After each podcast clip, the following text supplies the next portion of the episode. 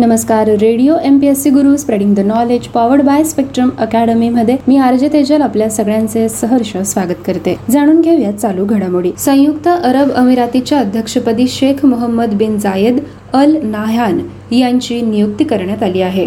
अमिरातीचे अध्यक्ष खलिफा बिन जायद अल नाह्यान यांचे निधन झाले. त्यानंतर सात अमिरातींच्या अबुधाबीतील अल मुश्रीफ महालात झालेल्या बैठकीत एकमताने हा निर्णय घेण्यात आला. शेख मोहम्मद बिन जायद अल नाह्यान यांच्या घराण्याकडे संयुक्त अरब अमिरातीची वंश परंपरेने सत्ता आहे.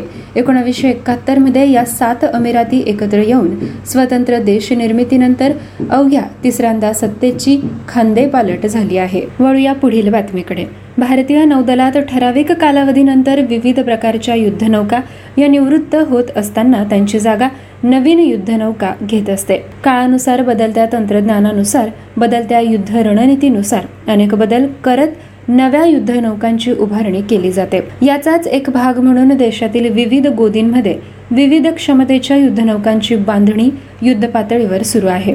मुंबईतील माझा गाव गोदीमध्ये सध्या दोन महत्त्वाच्या युद्धनौकांची बांधणी सुरू आहे. यापैकी विनाशिका आणि फ्रिगेट या प्रकारातील प्रत्येकी एक अशा एकूण दोन युद्धनौकांचे जलावतरण संरक्षण मंत्री राजनाथ सिंह यांच्या उपस्थितीत होणार आहे. विनाशिकेचं नाव सुरत असे असून उदगिरी असं फ्रिगेटचे नाव आहे. अर्थात या युद्धनौका प्रत्यक्ष नौदलाच्या सेवेत दाखल होतील तेव्हा त्यांना ही संबंधित नावे देण्यात येतील. सध्या सुरतला यार्ड नंबर बारा हजार सातशे सात या नावाने ओळखले जाते. तर उदगिरीला यार्ड नंबर बारा हजार सहाशे त्रेपन्न या नावाने ओळखले जाते. माझगाव गोदीने आतापर्यंत अनेक युद्धनौकांची बांधणी केली आहे.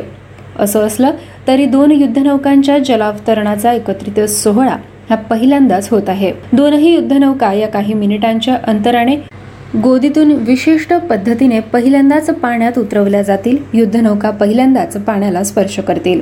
सुरत म्हणजे नौदलाच्या प्रोजेक्ट पंधरा बी डिस्ट्रॉयर्स या कार्यक्रमाअंतर्गत युद्धनौकांची बांधणी माझगावच्या गोदीत सुरू आहे. या वर्गातील युद्धनौकांना विशाखापट्टणम वर्गातील युद्धनौका म्हणून ओळखले जाते. यापैकी पहिली युद्धनौका विशाखापट्टणम येथे गेल्या वर्षी नौदलात दाखल झाली असून इतर दोन युद्धनौका आय एन एस मॉर्मोगाव आणि आय एन एस इम्फाळ यांच्या समुद्रातील चाचण्या सुरू आहेत. तर या वर्गातील शेवटची आणि चौथी युद्धनौका म्हणजे सुरत होय जिचे आता जलावरण होत आहे. जलावतरण झाल्यानंतर सुरतवर विविध उपकरणे युद्ध सामग्री बसवली जाणार आहे त्यानंतर सुरतच्या सखोल समुद्रात विविध चाचण्या घेतल्या जातील. दोन हजार पंचवीसपर्यंत नौदलात दाखल केली जाईल अशी अपेक्षा आहे. त्यावेळी सुमारे सात हजार चारशे टन वजनाची ब्रह्मोस सारख्या क्षेपणास्त्रांनी सज्ज सुरत युद्धनौका ही जगातील एक अत्याधुनिक आणि एक शक्तिशाली युद्धनौका म्हणून ओळखली जाईल. तर उदयगिरी म्हणजे आंध्र प्रदेशातील डोंगर रांगेवरून उदगिरी असं नामकरण या युद्धनौकेचं करण्यात आलं आहे. ही युद्धनौका नौदलाच्या प्रोजेक्ट सतरा ए फ्रिगेट्स या प्रकल्पाअंतर्गत बांधली जात आहे. पाणबुडी विरोधी कारवाईची मुख्य जबाबदारी या वर्गातील युद्धनौकांवर असणार आहे. या वर्गात एकूण सात युद्धनौका बांधल्या जात आहे त्यापैकी चार माझगाव गोदीत तर तीन कोलकाता येथील Garden Reach Shipbuilders and Engineers या गोदीत बांधल्या जात आहेत. जलावतरण झाल्यावर उदगिरीवर विविध उपकरणे बसवले जातील. त्यानंतर समुद्रात उदगिरीची कार्यक्षमता तपासली जाईल. त्यानंतर दोन हजार चोवीसच्या सुरुवातीला नौदलात दाखल होईल अशी अपेक्षा आहे. जाणून घेऊया पुढील बातमी. ग्रामोफोन तबकड्यांचे संग्राहक प्रभाकर दातार वय त्र्याण्णव यांचे वृद्धापकाळाने निधन झाले आहे. त्यांच्या संग्रहात दहा हजारांहून अधिक ग्रामोफोन तबकड्या होत्या. शास्त्रीय संगीताचे जाणकार असलेले दातार आरबीआय मधून सेवानिवृत्त झाले होते. Society of Indian Record Collectors या संस्थेच्या संस्थापकांपैकी ते एक होते. वेगवेगळे विषय निवडून त्यावर निवेदनाच्या माध्यमातून माहिती देत ध्वनिमुद्रिका ऐकविणे असे अनेक कार्यक्रम दातार यांनी सादर केले. शाकुंतल ते कुलवधू बालगंधर्व एक स्मरण संगीत सूर्य केशवराव भोसले यांची गायकी माननीय दीनानाथ यांचे पुण्यस्मरण भक्ती संगीत जुने चित्रपट संगीत रामकली ते भैरवी एक प्रवास मल्हारचे प्रकार मूळ चिजा आणि त्यावर आधारित पदे गाणी मनातली गळ्यातली. चित्रपटातील रागदारी संगीत असे ध्वनिमुद्रिका श्रवणाचे वैविध्यपूर्ण कार्यक्रम दातार यांनी सादर केले. ब्रह्मचारी चित्रपटातील यमुना जळी खेळू खेळ कन्हैया हे गीत श्रीधर पारसेकर यांनी वायोलिनवर वाजवले होते. हे दुर्मिळ ध्वनिमुद्रण दातार यांच्या संग्रही होते. तसेच गान तपस्विनी मोगूबाई कुर्डीकर पंडित गोविंदराव अग्नी पंडित सुरेश हळदणकर केसरबाई बांदोडकर यांच्या गायनाच्या ध्वनिमुद्रिका दातार यांच्याकडे होत्या. ज्येष्ठ गायक पंडित राम मराठे स्वरराज छोटा गंधर्व यांसह अनेक कलाकार दुर्मिळ ध्वनिमुद्रण ऐकण्यासाठी दातार यांच्या मुंबईतील कुर्ला येथे निवासस्थानी जात असत. यानंतर वळूया पुढील बातमीकडे. महाराष्ट्रातील गिर्यारोहकांनी या आठवड्यामध्ये तीन गिर्यारोहण मोहिमा यशस्वी करत माउंट एव्हरेस्ट आणि माउंट लोहेत्से ही शिखरे पादांक्रात केली. मुंबईकर जय कोल्हटकर आणि कोल्हापूरची कन्या कस्तुरी सावेकर यांनी माउंट एव्हरेस्टवर तर पुणेकर जितेंद्र गवारे यांनी माउंट लोहेत्सवर चढाई करत महाराष्ट्राच्या शिरपेचात मानाचा तुरा खोवला. गार्डियन गिरीप्रेमी इन्स्टिट्यूट ऑफ माउंटेनिअरिंगचा विद्यार्थी जय कोल्हटकर यांनी गुरुवारी माउंट एव्हरेस्टवर यशस्वी चढाई केली. जय पाठोपाठ कोल्हापूरची कन्या कस्तुरी सावेकर हिने एव्हरेस्टवर आणि जितेंद्र गवारेने आठ हजार पाचशे सोळा मीटर उंचीचे माउंट लोहेतचे या जगातील चौथ्या उंच शिखरावर चढाई केली. गार्डियन गिरीप्रेमी इन्स्टिट्यूट ऑफ माउंटेनिअरिंगचा विद्यार्थी असलेल्या मुंबईच्या जय कोल्हटकरने आठ हजार आठशे अठ्ठेचाळीस मीटर उंच असलेल्या जगातील सर्वात उंच शिखर माउंट एव्हरेस्टवर यशस्वी चढाई केली. जय हा गार्डियन गिरीप्रेमीच्या पहिल्या प्रस्तरारोहण अभ्यासक्रमाचा विद्यार्थी आहे. या अभ्यासक्रमात त्याने सर्वोत्तम प्रशिक्षणार्थीचा सन्मान मिळवला. त्यानंतर त्याने रशियातील माउंट एल्ब्रुस आणि नेपाळमधील माउंट मेरा शिखरावर गार्डियन गिरीप्रेमीच्या माध्यमातून चढाई केली. कस्तुरीने सरावाचा भाग म्हणून खडतर शिखर माउंट अन्नपूर्णा एक सर केले. चार मे रोजी तिने एव्हरेस्ट चढाईला सुरुवात केली. तेरा तारखेला दुपारी कॅम्प येथे ती चार वाजता पोहोचली. शनिवारी पहाटे तिने माउंट एव्हरेस्टवर पाऊल ठेवले. जितेंद्र गवारेची ही पाचवी अष्टहजारी शिखर मोहीम ठरली आहे. पाच अष्टहजारी शिखरांवर चढाई करणारा गिरीप्रेमीच्या आशिष माने पाठोपाठ तो दुसरा महाराष्ट्रीय गिर्यारोहक ठरला आहे. याआधी दोन हजार एकोणावीसमध्ये जगातील तिसरे उंच शिखर असलेले माउंट कांचनजुंगा दोन हजार एकवीसच्या एप्रिलमध्ये जगातील दहावे उंच शिखर असलेले माउंट अन्नपूर्णा मे महिन्यात जगातील सर्वोच्च शिखर माउंट एव्हरेस्ट तर सप्टेंबरमध्ये जगातील आठवे उंच शिखर असलेल्या माउंट मनास्लू शिखरावर जितेंद्रने यशस्वी चढाई केली. यानंतर बघूया नौदलाची बातमी. मिशन सागर नऊ अंतर्गत हिंदी महासागराच्या नैऋत्य भागात भारतीय नौदलाचे घडियाल हे जहाज तैनात करण्याचा भाग म्हणून सेशल्सच्या पोर्ट विक्टोरिया बंदरात जहाज उभे राहिले आहे. यापूर्वी सेशल्स सरकारकडून मिळालेल्या प्रस्तावानुसार या जहाजातून पाठवण्यात आलेला समारंभपूर्वक सलामी देणाऱ्या तीन तोफा आणि त्यांचा दारुगोळा सेशल्सच्या संरक्षण दलाकडे देण्यात आला. भारताचे सेशल्समधील उच्चायुक्त जनरल दलबीर सिंग सुहाग निवृत्त यांनी सेशल्सचे संरक्षण दल प्रमुख ब्रिगेडियर मायकेल रोसेट यांच्याकडे या तोफा आय एन एस घडियाल या जहाजावर एका औपचारिक समारंभात सुपूर्द केल्या. त्याचबरोबर सेशल्सने कोलंबोहून मागवलेली पंधरा मीटर लांबीची वेव्ह रायडर गस्ती नौका देखील तिथे पोहोचवण्यात आली. ती सेशल्सच्या संरक्षण दलाच्या ताब्यात देण्यात आली. हे जहाज सेशल्समध्ये असताना भारतीय नौदलाने एस डी एफच्या जवानांना विशिष्ट सागरी शिस्त पालनाचे प्रशिक्षण दिले. नौदल प्रमुख ॲडमिरल आर. हरिकुमार यांनी अलीकडेच सेशल्सला भेट दिली होती. त्यानंतर आय एन एस घडियाल या जहाजाच्या बंदर भेटी अंतर्गत विविध उपक्रमांचा कार्यक्रम आयोजित करण्यात आला. यातून सेशेल्सच्या संरक्षण दलांच्या क्षमता वृद्धीसाठी आणि सक्षमीकरणासाठी सकारात्मक योगदान देण्याची भारतीय नौदलाची वचनबद्धता प्रदर्शित होत आहे. पोर्ट विक्टोरियाला भेट देण्यापूर्वी आय एन एस घडियाल या जहाजाने अत्यावश्यक औषधांचा साठा पोहोचवण्यासाठी श्रीलंकेतील कोलंबो आणि मालदीव्सच्या बंदरांना देखील भेट दिली. हिंदी महासागर क्षेत्रात सागरी सुरक्षेसाठी सामूहिक जबाबदारी ही संकल्पना बळकट करण्यासाठी आणि या प्रदेशात सर्वांसाठी सुरक्षा आणि सर्वांसाठी विकास हा दृष्टिकोन साध्य करण्याच्या उद्देशाने या भागात भारतीय नौदलाकडून सातत्याने जहाजे तैनात केली जात आहेत. यानंतरची घडामोड समजून घेऊ. लष्कराच्या दक्षिण Command Army Wives Welfare Association अर्थात सैनिक पत्नी कल्याण संघाच्या प्रादेशिक अध्यक्ष अनिता नैन यांच्या अध्यक्षतेखाली झालेल्या समारंभात रेनॉल्ट इंडियाचे प्रतिनिधी कॅप्टन प्रणव प्रसून ठाकूर निवृत्त. मनुष्यबळ विकास प्रमुख रेनॉल्ट यांनी विजेवर चालणाऱ्या आठ व्हीलचेअरचे उर्फ निओ बोल्टचे पुण्यात माजी सैनिकांसह दिव्यांग सैनिक आणि त्यांच्या कुटुंबियांना सुपूर्द केले आहे. I I T Madras incubated startup निओमोशनच्या सहकार्याने विकसित केलेले निओबोल्ट केवळ रस्त्यावरच नाही तर उंच सखल भूभागावर देखील वापरले जाऊ शकते ज्यामुळे दिव्यांगांना हालचाल सुलभ होते. रेनॉल्ट इंडियाच्या या सी एस आर उपक्रमाने या स्त्री पुरुषांना खऱ्या अर्थाने सक्षम केले आहे. वळूया पुढील बातमीकडे.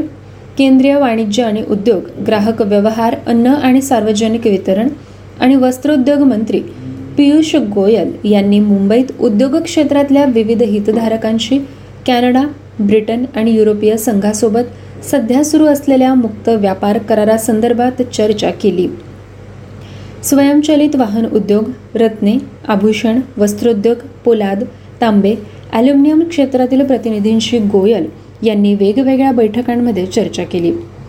उद्योग क्षेत्रातील प्रमुख उद्योगपती आणि उद्योग संघटना यांच्याशी प्रत्यक्ष आणि ऑनलाईन अशा दोनही पद्धतीने चर्चा करण्यात आली. सध्या वाटाघाटीत सुरू असलेल्या करारामुळे संबंधित भागीदार देशांसोबत एकंदर आर्थिक आणि व्यापारी संबंध कशाप्रकारे वृद्धिंगत होतील त्यामुळे द्विपक्षीय व्यापाराला फायदा होईल तसेच नवे रोजगार निर्माण होतील आणि व्यापक सामाजिक आणि आर्थिक संधी निर्माण होतील याची माहिती मंत्र्यांनी या बैठकांमध्ये उपस्थितांना दिली. थेट आर्थिक फायदे आणि त्यातूनच निर्माण होणारी गुंतवणूक वाढ रोजगार निर्मिती आणि रोजगार संधी यांच्यासह इतर पूरक आर्थिक फायदे अशा दोनही प्रकारच्या आर्थिक फायद्यांवर गोयल यांनी भर दिला. भारतानं संयुक्त अरब अमिराती ऑस्ट्रेलिया आणि इतर देशांसोबत मुक्त व्यापार केल्याबद्दल यावेळी उपस्थित असलेल्या उद्योग क्षेत्राच्या प्रतिनिधींनी मंत्र्यांचे आभार मानले. वळूया पुढील बातमीकडे. केंद्रीय नवीन आणि नवीकरणीय ऊर्जा मंत्री भगवंत खुबा यांनी इंटरसोलर युरोप दोन हजार बावीससाठी म्युनिक जर्मनी दौऱ्याच्या शेवटच्या दिवशी विविध सोलर पी व्ही प्रकल्पांना भेट दिली. तत्पूर्वी भगवंत खुबा यांनी जर्मनीच्या म्युनिक जवळच्या अल्थे गेनबर येथे ॲग्री पी व्ही साईटला भेट दिली. ॲग्री पी व्ही संकल्पना शेतीसाठी तसेच सौर ऊर्जा निर्मितीसाठी जमिनीचा दुहेरी वापर करायला प्रोत्साहन देते. उष्णकटिबंधीय भारतीय हवामानात उन्नत सौर पॅनल पिकांना आवश्यक सावली देतात. तसेच ॲग्रो पी व्हीमध्ये बायफेशियल वर्टिकल पॅनल्सचा देखील वापर करता येतो. गेल्या काही वर्षात ही संकल्पना भारताच्या अन्न सुरक्षा आणि ऊर्जा सुरक्षा या दोनही गरजा पूर्ण करेल. त्यामुळे भारतात असे अनेक प्रकल्प उभारले जातील असे त्यांनी नमूद केले. नवीकरणीय ऊर्जा मंत्रालयाचे सचिव इंदुशेखर चतुर्वेदी हे सुद्धा यावेळी उपस्थित होते. खुबा यांनी नाविन्यपूर्ण पद्धतींचा वापर केलेल्या विविध सोलर पी व्ही साईट्सना भेट दिली. एके ठिकाणी सॉइल स्क्रू पद्धतीचा वापर केला जात आहे जिथे पी व्ही स्ट्रक्चर उभारण्यासाठी सिमेंटचा वापर केला जात नाही. तर त्याऐवजी पी व्हीला मजबूत आधार देण्यासाठी एक मोठा स्क्रू जमिनीत रोवला जातो. ही पद्धत सिमेंटचा वापर कमी करते. मातीचा कोणत्याही प्रकारचा ऱ्हास टाळायला मदत करते. अशा नाविन्यपूर्ण पद्धतींच्या शोधात भारत आहे असे त्यांनी सांगितले. यावेळी देशाच्या विकासात अनिवासी भारतीय कशाप्रकारे योगदान देऊ शकतात? तसेच इतर अनेक द्विपक्षीय आणि गोलमेज बैठका यांसंबंधीच्या चर्चा यावेळी पार पाडण्यात आल्या. जाणून घेऊया पुढील बातमी. देशभरात विशेषतः ग्रामीण भागात ब्रॉडबँड सेवा सार्वत्रिक आणि न्याय स्वरूपात उपलब्ध करून देणे हे पंतप्रधान नरेंद्र मोदी यांचे ध्येय आहे. पी एम गतिशक्ती राष्ट्रीय बृहत योजनेच्या धर्तीवर केंद्रीय दूरसंचार इलेक्ट्रॉनिक्स आणि माहिती तंत्रज्ञान तसेच रेल्वे मंत्री अश्विनी वैष्णव यांनी मध्यवर्ती कालबद्ध मंजुरीसाठी गतिशक्ती संचार पोर्टल सुरू केले आहे. राष्ट्रीय ब्रॉडबँड मिशनचा मुख्य दृष्टिकोन लक्षात घेऊन हे पोर्टल विकसित केले गेले. यात प्रशासन आणि मागणीनुसार सेवा तसेच आपल्या नागरिकांचे डिजिटल सक्षमीकरणासाठी प्रत्येक नागरिकाला महत्त्वाची सुविधा म्हणून ब्रॉडबँड पायाभूत सुविधा पुरवल्या जातील. देशभरात विशेषतः ग्रामीण आणि दुर्गम भागात सार्वत्रिक आणि न्याय स्वरूपात ब्रॉडबँड सेवा पुरवण्यासाठी दूरसंचार विभाग याद्वारे सतरा डिसेंबर दोन हजार एकोणावीस रोजी राष्ट्रीय ब्रॉडबँड मिशनची स्थापना करण्यात आली. हे स्वप्न साकार करण्यासाठी देशभरात डिजिटल कम्युनिकेशन्सचे सुरळीत आणि कार्यक्षम वापराद्वारे महत्त्वपूर्ण पायाभूत सुविधांची निर्मिती करणे अत्यावश्यक आहे. म्हणूनच दूरसंचार विभागाने गतिशक्ती संचार पोर्टल सुरू केले. राष्ट्रीय डिजिटल दूरसंचार धोरण दोनच्या अनुषंगाने सर्वांसाठी ब्रॉडबँड याचे उद्दिष्ट साध्य करण्यासाठी हे पोर्टल एक मजबूत यंत्रणा प्रदान करेल. विविध सेवा आणि पायाभूत सुविधा प्रदात्यांच्या मंजुरी संबंधी अर्जांचा वेळेत निपटारा झाल्यास जलदगतीने पायाभूत सुविधा निर्माण करणे शक्य होईल. परिणामी पाच जी नेटवर्कची वेळेवर अंमलबजावणी होऊ शकेल. जाणून घेऊया पुढील घडामोड. केंद्रीय पर्यावरण वन आणि हवामान बदल मंत्री भूपेंद्र यादव यांनी हवामान बदलाविषयी ब्रिक्स उच्चस्तरीय बैठकीमध्ये दूरदृश्य प्रणालीद्वारे भाग घेतला.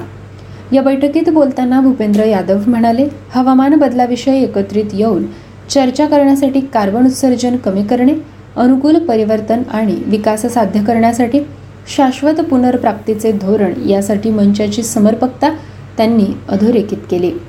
चीनचे पर्यावरणशास्त्र आणि पर्यावरण मंत्री हुआंग रुनक्यू यांच्या अध्यक्षतेखाली झालेल्या या बैठकीला ब्राझील रशिया भारत आणि दक्षिण आफ्रिका या ब्रिक्समधील देशांच्या पर्यावरण खात्यांचे मंत्री उपस्थित होते. आपल्या केंद्रीय मंत्र्यांनी त्यांच्या भाषणात वस्तूंचा सजगतेने वापर करणे कचरा कमी करणे यावर आधारित शाश्वत जीवनशैलीला प्रोत्साहन देण्यासह हवामान बदलासंबंधी भारताची वचनबद्धता अधोरेखित केली. भारताने हरितगृह वायू उत्सर्जन आर्थिक विकास परस्परांपासून विलग करणे असेच जारी ठेवले याचा उल्लेखही भूपेंद्र यादव यांनी केला. तसेच विकसनशील देशांकडून हवामानविषयक महत्त्वाकांक्षी महत्वाकांक्षी निर्णयांची अंमलबजावणी ही U N F C C C आणि पॅरिस करारानुसार अनिवार्य केलेल्या हवामानविषयक बाबींसाठी पुरेसे वित्तीय पाठबळ तंत्रज्ञान हस्तांतरण आणि अंमलबजावणीसाठी सहाय्य यावर अवलंबून आहे असेही सांगितले. ब्रिक्समधील पर्यावरण मंत्र्यांनी हवामान बदलावरील सहकार्य मजबूत करण्यासाठी सहयोगाची व्याप्ती अधिक वाढवून ती सखोल करण्यासाठी कटिबद्ध असल्याचे स्पष्ट केले. यापुढे देशांनी पर्यावरण आणि हवामान बदलाच्या क्षेत्रात धोरणात्मक देवाणघेवाण आणि सहकार्य करण्याचे मान्य केले. या प्रसंगी एक संयुक्त निवेदनही जारी करण्यात आले. विद्यार्थी मित्रमैत्रिणींनो आज अशा पद्धतीने आपण चालू घडामोडींचा आढावा घेतला आहे. पुन्हा भेटूया पुढील सत्रात. तोपर्यंत stay tuned to radio M P S C Guru spreading the knowledge powered by Spectrum Academy धन्यवाद.